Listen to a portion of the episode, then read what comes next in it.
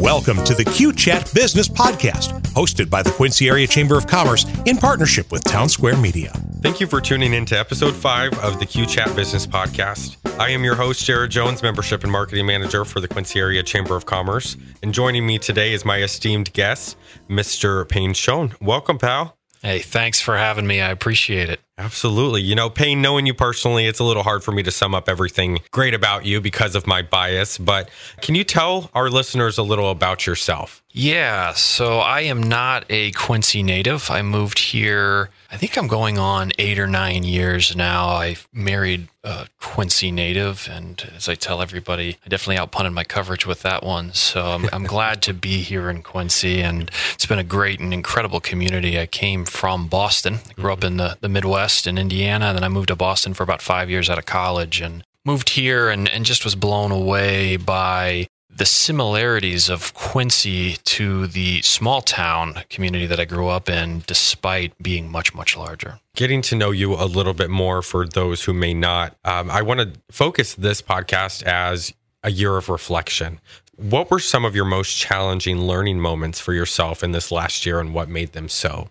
Yeah, my most challenging learning moments was during this year of unprecedented circumstances and happenings, just keeping the perspective was was very important to me and, and at times very challenging because you can get sucked in, at least I can, to the the scrolling on social media and and sometimes the the negativity or or just different views that may or may not be substantiated. So being able to keep the perspective and and and be really intentional with the people that I surround myself with and and those who I allow to speak into my life. One of the greatest things that's happened to me over this past year is is having the opportunity to be a part of and facilitate a, a mastermind group with six other individuals. And we started our group but back in January, and it's something I'd wanted to do for quite some time and finally got the courage to do it. It was incredible to see how really largely seven, six strangers came together and embodied the concept, but then also just leaned on each other through this year. It just has been really amazing, humbling, and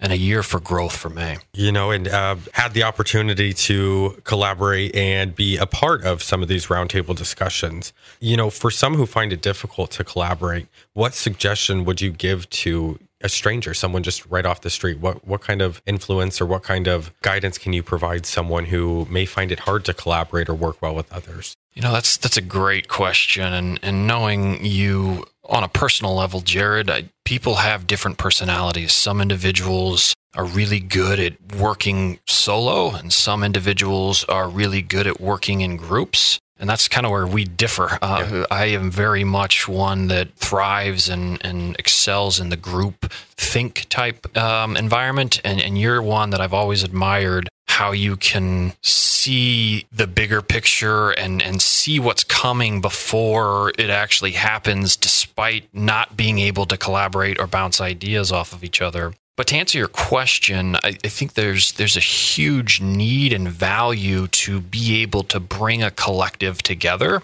and recognizing that it's not easy for everyone and, and and really just acknowledging that fact for those who may rather be solo or work on their own, understanding that and then appreciating that. Because those individuals bring so much value to the table that someone like myself who would rather work in a group may overlook or just be complete blind spots for. It's a learning curve for some, but it's also an advantage for some. Uh, you know, I had the opportunity to host you for the young professionals this year, and we talked about turning adversity into advantage. Uh, for you personally, and it may be a loaded question, how do you find advantage in adversity? I've always been a, a glass half full kind of guy with every challenge comes new opportunity and as I as I reflect back on on the challenges that I've I've faced in, in life and, and just the experiences, I mean, this is definitely an unprecedented one. There are so many people that, that ha- probably I would say everybody's been directly affected at this point by this pandemic, Absolutely. and some in in much uh, very hard ways, whether it be loss of employment or or worse, loss of loved ones or just sickness and illness. And so I, I don't want to sound my optimism to sound as dismissing of of that because it's absolutely sure. not. But I just I just see a ton of opportunity that has come from from these challenges and and also I just see some awesome things going on in this community from a collaboration standpoint and and for leaders who have just really stepped into this challenge because one of the things that crisis does is really magnifies leadership for the good or the bad. And so what I mean by that is leaders can either step up to the challenge and say, look, I don't know what the answer is, but we're going to figure this out together. Or they can kind of bury their head in the sand and say, you know what, I wasn't, uh, uh, this wasn't, this isn't fair. Mm-hmm. And so I've been so encouraged with how you know, our community partnerships from, you know, the chamber to GREDF to the district, just to name a few, have really come together to focus and invest in our community. I, have I've been amazed at how Mike Elby has really stepped into a huge leadership role that this community needs and led the Adams County Together group and the coalition coalition that, that that's really trying to be one voice for the community and the residents here. I've just been incredibly inspired by by those and then to you know the smaller businesses that have pivoted well whether it be restaurants who have figured out DoorDash overnight or um, to yoga studios studios that are that are doing classes virtually now because they can't do it in person. Just that that willingness to be flexible is is such a huge need in any environment or season in life, but I think it's really been magnified. So turning advantage, adversity into advantage. I mean, I think one of the the things that I've noticed the most is is is how flexibility uh,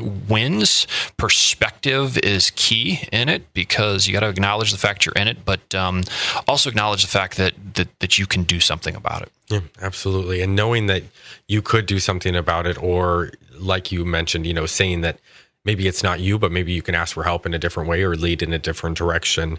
Um, you know, as we know, a lot has happened this year health crisis, socially, politically. Reflect, reflecting back, um, is there anything that you would change about how you responded during this time? That's a great question. Um, that's a that's a good way of asking. You know, what would you change, or what would you do differently, or what mistakes have you made without actually saying that? So, kudos to you for asking that. You know, the the the two that come to my mind off the cuff, two things that I would do differently. There have been times throughout this past year where I didn't speak up when I probably should have, uh, whether it was not having the courage or the um, have spent invested the time to really think through a, a problem or solution. Sure. So I did. I felt inadequate to answer the question or or speak my opinion, or I just trusted others. I think that there's been a number of times over over the past year, but also it's probably just one of the challenges um, that I that I struggle with at times is is to make sure I I articulate my thoughts and opinions and do it in a way that it's not not offensive and mm-hmm. and and um, received with empathy and compassion because I, am a very competitive person, and yeah. so that can oftentimes come off as as cold. The second would be presence. Mm-hmm. Um, with everything going on over the last year, it's been really hard to be present wherever I am or where my feet are. And that might look like me with my kids, but all my mind being somewhere else, mm-hmm. or the same with my wife, or just in, in work and, and professionally having my mind elsewhere. So making sure that's one of the things I've been working on, making sure that that I am 100% present wherever my feet are. And you you know you mentioned the growth aspect of that. Leaders are always looking for new ways to grow or in my eyes truthfully good true leaders are always looking for ways to grow and advance and become a better leader for their organization, their community, and so on. For you personally, when you have grown the most, what caused you to do so? What was that point where you truly said, I have to grow now, I have to do something new? I've always been one who strives for more. Mm-hmm. And so growth has always just been a part of my life. I grew up with in an incredible family and I had an older brother who was just I like to say all American and everything. Right. Athletes were athletics were huge in our family, and I was oh, the second child and always living in, in what I felt as a shadow. He was s- such a stronger athlete than, than I I was, and and God knew what he was doing when he when he gave him the athletic abilities because Absolutely. he was also very humble and, and yeah. compassionate. so it wasn't as if he threw that in my face, right. um, which might not have been the case if it was me. But I've always had that sense. Mm-hmm. You know, professionally, I've, it took me a, a, long time to realize or figure out how to own and take control of that growth process. Playing college athletics, it, growth was always just built into it. And so when I moved from college athletics to my professional life, there was a void for quite a while, and it and I didn't know what that void was until I, I got introduced to an organization I now belong to that that is all focused on leadership and development. Absolutely. And so when I was introduced there, I realized that it was my responsibility to own that and, and be intentional about it. And so that journey has been incredible over the last five or so years as I've really tried to double down on that. You know, it's interesting that you say that it, it's your responsibility. How long do you think it took you to find out that it was your responsibility? You know, I think that's a, a even someone like myself, sometimes I forget that, you know, it's not about me. It, it's about everyone else at the end of the day, especially in the position that I'm in. How long did it take you to find that? if I was completely honest, I think it's something I'm still learning and growing in, recognizing what we can control and what mm-hmm. we can't and and focusing on what we can control in today's age is a lot harder uh, with with social media and with all the avenues of things that can fill our time we very rarely pause and and sit in silence and and think and reflect. And and so it's it's been a journey that I've I've it's been a fun journey a, mm-hmm. a hard journey and I'm continuing to walk down it but really getting clear on the things I control and the things I don't and then also putting my value in the things that I can control. It's really easy to put va- measure value in the number of likes or engagements you get on a post on social media or something, you know, the number of sales you hit in in your profession, but really that's not a true indication of of what you're doing. Right.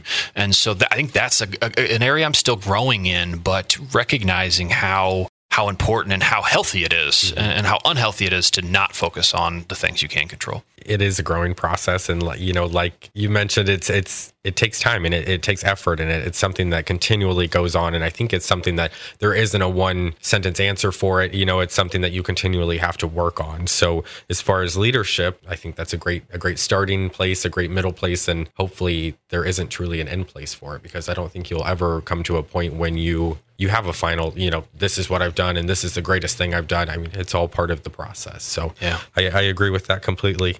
You mentioned the time in there for you, and it leads me to my next question. When does time disappear for you? And what does this tell you about your passions and your values? When is something, you know, when the time just flies by and whether you're having a good time or you're not, uh, when does that disappear for you? And what does that tell you about yourself? I, would say the the answer for the past year has it goes back to that group I referenced earlier, that mastermind group of being able to sit around a table with six other individuals that are highly influential in this community and watch them lean in and learn and grow and share perspective and disagree and leave better because of it. I see it's just it's just been uh, it's totally exceeded all expectations I had going into it. And the fact that we're still meeting regularly, the whole group is just just mind blowing to me. But just to see that value mm-hmm. from that I receive personally, but also that they're receiving has been really cool. Absolutely. And and, and to see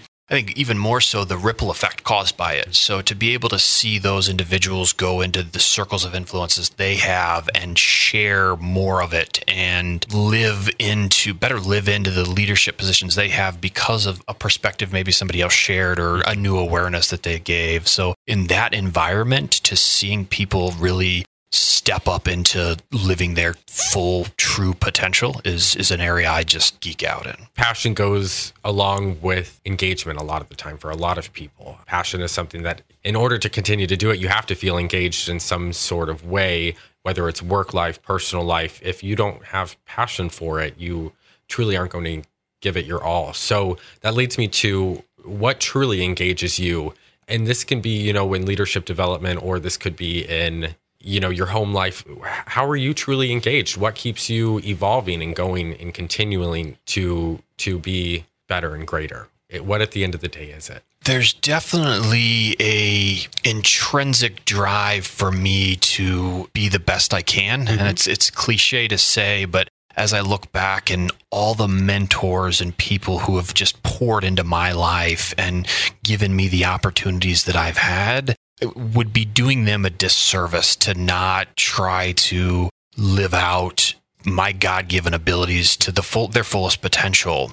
With that said, there are days that that doesn't happen. So it's a journey and it's a process and and and it's an ever evolving awareness. I think the, the couple of the areas I'm, I'm, a lifelong learner. I love to learn. I, I I'm very much an extrovert, and I love getting to know new people mm-hmm. because they just bring different perspectives. I mean, I've really appreciated the opportunity getting to know you over the last year and just the value that you bring to the chamber and the organization and just your unique perspectives and experiences are there there's a bright future. You and I have talked about this. You've got a bright future ahead of you and I'm excited to, to see where it goes. And so that you know that keeps me wanting to get better. Um, I'm, I'm a, I'm, a, dad of a, a five year old and a two year old now and if you would have asked me 10 years ago if I would have had kids, I, I, I that would the answer would have been no. Uh, I'm so thankful that that I did, and and and I'm so th- I've got, got two amazing girls, but they I learned so much from watching them grow and learn so much about myself, so much about life, so much about truth. I guess uh, whatever truth you believe in, just what life is supposed to be, and you you can see happiness and joy and determination and frustration and, and passion and perseverance in a and a two and five year old better than I think you can in, in some older people. Yeah, there's no limitation there. You know, they don't know the the what if, you know, beforehand. It's it's really about the learning experience. So it provides you a learning experience and it's really interesting to see that. You know, with that work life balance, what is uh, a few words of encouragement that you could give someone on maintaining work life balance? What is something that is really stuck out to you? Do you have anything, any gold gold words to provide? Patience. Yeah. Um, I, I, I work life balance is definitely a buzzword, and it's a challenge, and it's been a challenge for me. And I like to think of it as a pendulum. It, it, it swings, and sometimes it gets out of balance with with the professional side, and then it gets out of balance on the personal side. Giving myself patience and, and empathy and compassion to know, hey, you're doing the best you can but then also reflection on hey where are you using your time? And are you using it to the best of of its abilities? And and oftentimes if if I was honest and I reflected over a day I, there's plenty of time that I could point to to say hey you didn't you weren't operating at your max capacity there. You can do better. Compassion patience and, and reflection are, are, are keys to trying to, to navigate that pendulum. Those are huge keywords, absolutely, in, in many aspects of people's life. So, as we close out here, Payne, do you have any last words that you would like to provide our listeners here today? As I reflect over the past year, 2020, it's been it's been a year of challenge and struggle, change and unknown and uncertainty.